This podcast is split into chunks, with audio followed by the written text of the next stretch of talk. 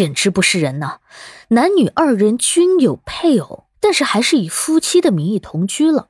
同居也就算了，生的儿子还以五万块钱卖出去了，这还是人吗？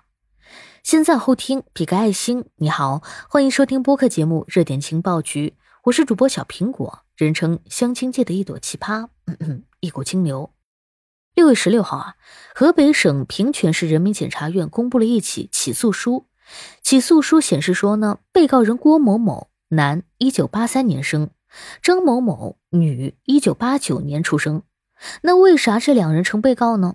那经过调查，郭某某同薛某某在二零零六年九月十四号在平泉县登记结婚，而且哦，并未办理离婚手续。那张某某呢？张某某和许某某在二零零九年三月十八号依然也是在平泉县结的婚。那么是在二零一九年六月六号离的婚，但是啊，这重点来了，郭某某和张某某在二零一八年十月到二零二一年三月期间，以夫妻的名义，先后在平泉县卧龙镇的二十家子村以及沙坨子村同居生活。大家注意啊，两人是二零一八年开始同居的，那时候两人都还没有离婚呢。那么在二零一九年五月十三日，这个张某某生下了一个男孩。二零二零年七月一号呢，这张某某又生下了一个女孩。但是您猜怎么着？张某某生完男孩以后呢，郭某某和张某某就把这个男孩以五万元的价格卖给了浙江的一对夫妇。说到这儿，大家明白了为什么郭某某和张某某成为被告了吧？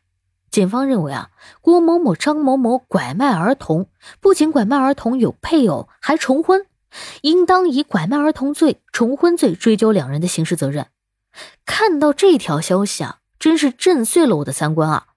一开始看到两人重婚，我就已经瞠目结舌了。但是这两人居然还把自己亲生儿子给卖了，虎毒还不食子呢！你们配做父母吗？当孩子是什么？可以用来交换的商品吗？既然选择把他生下来，那就应该尽到父母的责任啊，而不是成为满足你们私欲的商品。你们做出如此不负责任的决定，孩子要用他的一生来买单，你们知道吗？有人为了要孩子，把医院的门槛都踏破了；有的人宁愿拿自己的命去换孩子的命，而你们呢，却狠下心用自己的亲生骨肉来换钱。每年有多少孩子被拐卖，多少父母张贴告示、重金悬赏，等待宝贝回家？你们配得上“父母”这两个字吗？还有啊，对于你们的配偶来说啊，跟你俩结婚啊，真是倒了八辈子血霉了。你们尽到了夫妻之间应有的责任了吗？